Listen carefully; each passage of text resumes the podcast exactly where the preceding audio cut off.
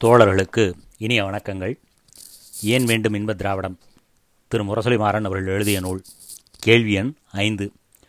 நீங்கள் கேட்கும் திராவிட நாடோ ஆந்திர கேரள கன்னட பகுதிகளையும் உள்ளடக்கிய பிரதேசமாகும். ஆனால் திராவிடஸ்தான் கோரிக்கையாளர்களின் நடவடிக்கைகள் தமிழ்நாட்டின் எல்லையை தாண்டி வேறு பிரதேசத்தில் அடியெடுத்து வைக்கவில்லை. இது ஒன்றே உங்கள் கோரிக்கையின் பலவீனத்தை காட்டவில்லையா? பதில். திராவிட நாட்டு பிரிவினை இயக்கம் ஒரு வளரும் சக்தியாகும். அதன் வளர்ச்சி இன்னும் பரிபூரண நிலையை அடைந்துவிடவில்லை. இந்த நேரத்தில் உங்கள் கோரிக்கை தமிழகம் தவிர்த்த இதர பிராந்தியங்களிலே எழவில்லையே என்பது பிரச்சனை முழுவதையும் ஆராய்ந்து பார்க்காதவர்களின் அவசர பிதற்றல் என்றுதான் கூற வேண்டும். எங்கள் பிரிவினை கீதம் தமிழகம் தாண்டி அவ்வளவாக கேட்கவில்லை ஒப்புகிறோம். ஆனால் இது எங்களது பலவீனத்தின் அறிகுறி அல்ல. நாங்கள் இனிமேல் முயன்று பெற வேண்டிய பலத்தினை உணர்த்துகின்ற அறிகுறியாகும். நாம் ஏற்கனவே குறிப்பிட்டுள்ளோம் திராவிட மக்கள் அத்தனை பேரும் ஒரு தனி தேசிய இனத்தை திராவிட தேசிய இனத்தைச் சேர்ந்தவர்கள் என்று. திராவிடஸ்தான் தேவையில்லை என்று கூப்பாடு போடுபவர்கள் கேட்கலாம். ஏனையா நீங்கள்தானே எப்படி கூறுகிறீர்கள்? ஆந்திர கேரள கன்னடியர்கள் அத்தனை பேரும் உங்கள் பிரிவினை திட்டத்தை மட்டுமல்ல தாங்கள் தனி தேசிய இனத்தைச் சேர்ந்தவர்கள் என்பதை கூட ஒப்புக்கொள்ளவில்லையே என்று. இதையும் நாங்கள் மறுப்பதற்கில்லை. தமிழ்நாட்டு மக்கள் உணர்கின்ற அளவுக்கு கூட திராவிடத்தின் இதர குடிமக்கள் தங்கள் திராவிடர் என்ற தேசிய இனத்தைச் சேர்ந்தவர்கள் இனத்தால் கலையால் கலாச்சாரத்தால் வடநாட்டவர்களுக்கு மாறுபட்டவர்கள் என்பதை உணரவில்லை. அவர்களில் பலருக்கு நிலைமையை விளக்குமுறை எடுத்துச் சொன்னால்தான் புரியும். ஆனால் இந்த காரணத்தை மட்டும் வைத்துக்கொண்டு எங்கள் கோரிக்கையே பழுதுடையது என்று முடிவு கட்டுவது விவேகமற்ற செயலாகும். உதாரணமாக நான்கு பேர் ஒரு பூங்காவிலே கூடுகிறார்கள் என்றே வைத்துக்கொள்வோம். அதில் ஒருவன் முன்வந்து இந்த பூங்காவிலேயே முல்லைக்கூடி பகிராயிருக்கும் பகுதியில் இருந்துதான் நறுமணம் வருகிறது என்று கூறுகிறான். அந்த நேரத்தில் இதர மூவரும் அதை மறுக்கின்றனர்.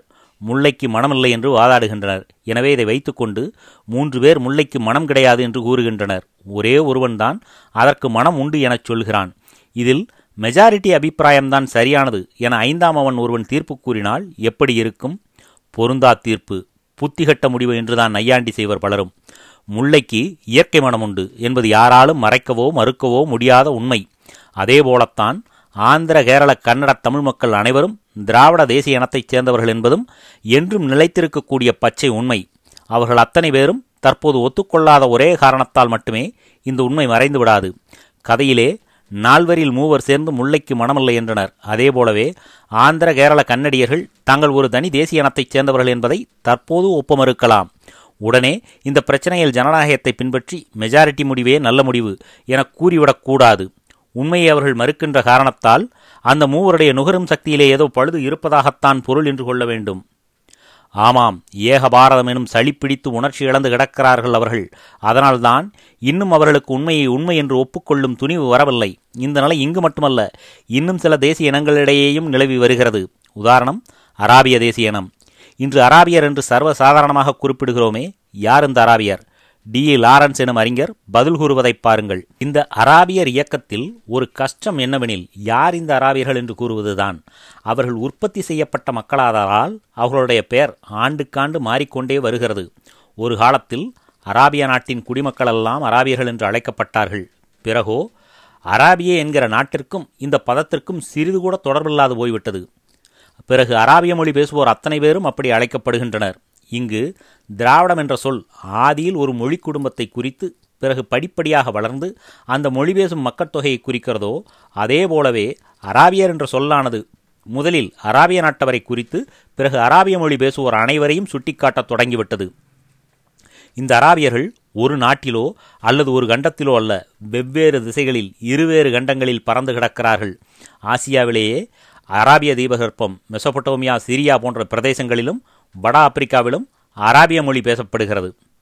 இப்போது அவர்கள் அத்தனை பேரும் அராபியர்கள் என்ற தேசிய இனத்தைச் சேர்ந்தவர்கள் என்பதை நிலைநாட்ட ஒரு மாபெரும் கூட்டாட்சி முறையை ஏற்படுத்த அல்லது குறைந்தபட்சம் காமன்வெல்த் போன்ற ஒரு சகோதர அமைப்பு முறையை உண்டாக்கிக் கொள்ள இயக்கம் ஒன்றே உருவாகியிருக்கிறது. பிரிட்டிஷ் ஏகாதிபத்தியத்தின் பிடரிமையரை பிடித்தாட்டி வரும் கர்னல் நாசர் இதன் தலைவர்களுக்குள்ளே முக்கியமானவர் என்பதையும் இங்கு நினைவுபடுத்திக் கொள்ளலாம். ஆனால் இந்த திட்டத்தை எல்லா அராபியர்களும் ஒப்புக்கொண்டு விட்டார்கள் என்று நினைக்கிறீர்களா? இல்லை. மத்திய கிழக்கிலே உள்ள சில அராபிய நாடுகளே இந்த இணைப்பு முயற்சிக்கு சிறிது கூட ஆதரவு தரவே இல்லை. அவர்கள் ஆதரவு தராத காரணத்தால் சம்பந்தப்பட்ட அந்த நாட்டவர்கள் அராபிய தேசிய இனத்திலிருந்தும் மாறுபட்டவர்கள் என்று நினைக்க முடியுமா? அராபியர் அனைவரும் ஒரு தேசிய இனம் என்ற கோரிக்கையே பலவீனமுடையது என்று கருதிவிட முடியுமா? முடியாது. அராபிய இயக்கத்தின் தலைவர்கள் அப்படி கருதவும் இல்லை. காலப்போக்கில் இந்த குறை நிவர்த்தி செய்யப்பட்டு விடும் என்று தான் நினைத்து பணியாற்றி கொண்டிருக்கின்றனர். இதிலிருந்து திராவிடஸ்தான் வேண்டாம் என்று கூப்பாடு போடுபவர்கள் முதலில் ஒரு உண்மையை தெரிந்து கொள்ள வேண்டும். முதலில் அராபிய நாட்டு குடிமக்கள்தான் அராபியர்கள் என்று கருதப்பட்டனர். பிறகோ அராபிய மொழி பேசுவோர் அனைவரும் அராபியர்கள் ஒரே தேசிய இனத்தைச் சேர்ந்தவர்கள் என கருதப்பட்டனர். முன்பே டி. லாரன்ஸ் என்பவரின் மேற்கோள் காட்டியபடி அராபிய தேசிய என கொள்கை வளர்ந்து கொண்டே இருக்கிறது. இதன்படியே அராபியர் என்ற சொல்லுக்கு நாளடைவில் விரிவான பொருள் சேர்க்கப்பட்டிருக்கிறது. இதிலிருந்து கிடைக்கும் கருப்பொருள் என்ன? லக்னோ பல்கலைக்கழகத்து பேராசிரியர் டாக்டர் ஆசீர்வாதம் கூறுகிறபடி காலம்தான் பல சமயங்களில் தேசிய இனத்தை உண்டாக்குகிற சக்தியாக இருக்கிறது. திராவிட நாட்டின் எதிரிகளே மீண்டும் ஒருமுறை படித்துப் பாருங்கள். காலம்தான் பல சமயங்களில் தேசிய இனங்களை சிருஷ்டித்திருக்கிறது. டாக்டர் ஆசீர்வாதம் கூறுகிற காலம் புராணிகர்கள் குறிப்பிடுகிற ராகு காலமோ குளிகை காலமோ அல்ல. ஒரு கொள்கையை மக்கள் மனதிலே நிலையாக இடம்பெறச் செய்வதற்கு தேவையான நேரத்தைத்தான் அவர் அப்படி குறிப்பிடுகிறார். அன்புள்ள தோழர்களே அரசியல் அறிஞர்கள் குறிப்பிடுகிற அந்த காலம் என்கிற ஒரு பொருள் இன்னும் நமக்கு போதியதாக இல்லை. நம்முடைய பிரிவினை கீதத்தையே இப்போதுதான் பண்ணமைத்து பாட ஆரம்பித்திருக்கிறோம். அதற்குள் அவசரப்படுகிறார்கள். நம்மை அதைரியப்படுத்துகிறார்கள் மாற்றுக்கட்சி தோழர்கள். காலம் குறைவு. அதனால்தான் தமிழகம் தாண்டி இன்னும் எங்கள் கொள்கை அதி தீவிரமாக வேரூன்றவில்லை. அதனால்தான் நம்பிக்கையோடு நியாயம் வெல்லும் என்ற கொள்கையில் உள்ள பக்தியோடு சொல்கிறோம். போதிய காலம் கிடைத்தால் தமிழகம் தாண்டியும் எங்கள் கொள்கை வளரும் பரவும் வாகை சூடும் என்று. மத்திய கிழக்கில் உள்ள சில அராபியர்களும் தாங்கள் தனி இனம் என்பதை உணர்ந்து ஒரு சகோதர அமைப்பின் கீழ் வருவதற்கு இன்னும் போதிய காலம் தேவைப்படுகிறது. அதேபோலவே திராவிட நாட்டு கோரிக்கையை ஆந்திர கேரள கன்னடியர்களும் ஒப்புக்கொள்வதற்கு இன்னும் நமக்கு அதிக காலம் தேவைப்படுகிறது. உங்கள் பிரிவினை முழக்கத்தை ஆந்திரா ஆமோதிக்கவில்லையே கேரளம் கேட்கவில்லையே கன்னடம் கவனிக்கவில்லையே என்று கண்டனக்கணை தொடுப்போர் அனைவரும் ஒன்றை மட்டும் மறைமுகமாக ஒப்புக்கொள்கிறார்கள். தமிழகத்தில் திராவிட இயக்கத்தவர் போதிய ஆதரவு பெற்றிருப்பதை அவர்களால் மறைக்க முடியவில்லை. சிறு குழந்தைகளை பற்றிய கதை ஒன்று சொல்வார்கள். முரடன் ஒருவன் பசு போன்ற சாதுவான பையனை அடித்து விட்டானாம். பள்ளிக்கூடத்தில். அடிபட்டவன் உடனே ரோஷம் தாங்க மாட்டாமல் என்னை இங்குதானே உன்னால் அடிக்க முடிந்தது? எங்கள் தெருவுக்கு வந்து என் மீது கைவித்து விட முடியுமா? என்று கூவினானாம். முரடன் அப்போதும் விட்டானில்லை. நேராக அவன் தெருவுக்கே சென்று அவன் கன்னத்தில் ஒரு அறை விட்டானாம். அடிபட்டவனோ அப்போதும் தோல்வியை ஒப்புக்கொள்ளவில்லை. சரி சரி. என் தெருவில் வந்துதானே என்னை அடிக்க முடிந்தது? எங்கள் வீட்டுக்குள்ளே வந்து என்னை தொட முடியுமா? வார் என்று மீசை இருப்பதாக நினைத்துக்கொண்டு தடவி காட்டினானாம். பள்ளிக்கூடத்திலே அடி வாங்கியவன் எங்கள் தெருவுக்கு வந்து என்னை அடித்துவிட முடியுமா? என்று கேட்கிறான். உதை விழுந்த முதகை தடவிக்கொண்டே அதுபோலவேதான் தமிழகத்தில் நாம் தரும் லட்சிய குத்துகளை வாங்கிக் கொண்டவர்கள் வெம்பி நசுங்கிப் போயிருக்கும் தங்கள் காட்சி அமைப்பை கண்ணீர் மல்க பார்த்தபடியே ஆந்திராவில் சென்று உங்கள் கொள்கையை நிலைநாட்ட முடியுமா என்று கேட்கிறார்கள். தமிழ்நாட்டில் திராவிட இயக்கம் எவரும் உதாசீனப்படுத்திவிட முடியாத அளவுக்கு எதையும் சாதித்துக் கொள்ளக்கூடிய அளவுக்கு வளர்ந்திருக்கிறது. தமிழகத்தின் ஒவ்வொரு வாழ்க்கை துறையிலிருந்தும் தங்களை திராவிடர் இயக்கத்தில் அங்கத்தினராக பதிவு செய்து கொண்டோர் பலர் இருக்கிறார்கள். அரசாங்க அறிக்கையிலேயே மேற்கோள் காட்ட வேண்டுமானால் திராவிட முன்னேற்றக் கழகத்திற்கு மட்டும் ஒரு லட்சம் அங்கத்தினர்கள் இருக்கிறார்கள். தமிழகம் திராவிட நாட்டு பிரிவினைக்கு ஓரளவு பக்குவம் அடைந்து விட்டது.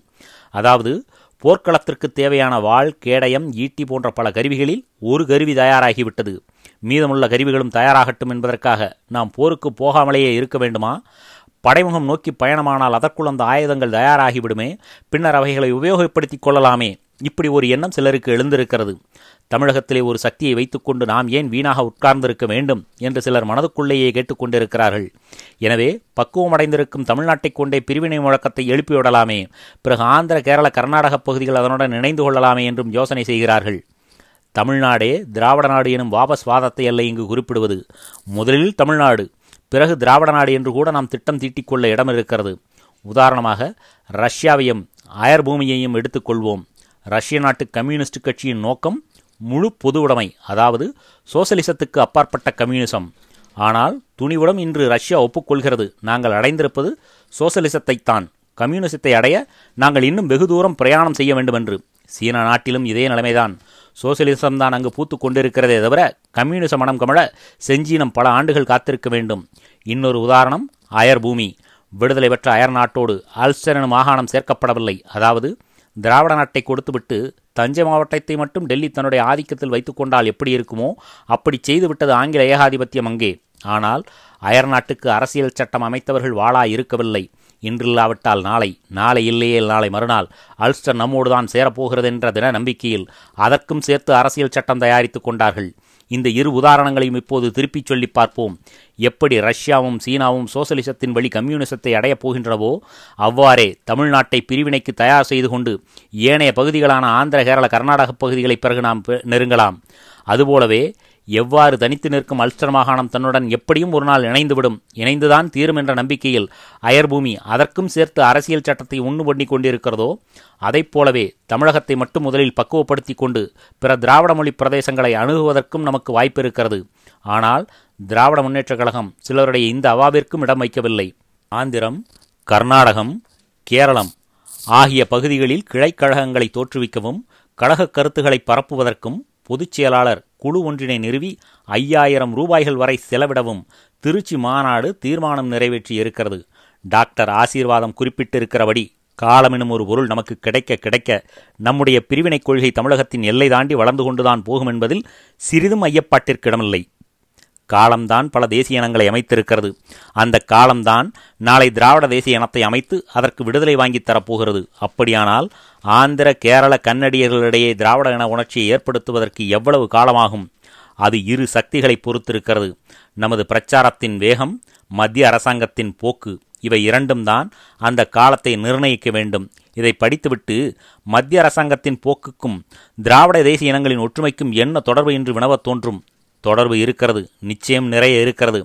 மத்திய அரசாங்கம் தென்னகத்தை மேலும் மேலும் புறக்கணிக்க துவங்கினால் நாம் வடநாட்டவரிடமிருந்து மாறுபட்டவர்கள் போல் இருக்கிறது.